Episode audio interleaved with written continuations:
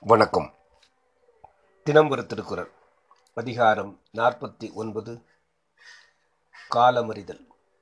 காரியம் செய்யத்தக்க காலத்தை அறிவது. குறள் எண் நானூற்று எண்பத்தி ஏழு. பொல்லன ஆங்கே புறம் வேறார் காலம் பார்த்து உள்வேற்பர் ஒல்லியவர். பொருள்.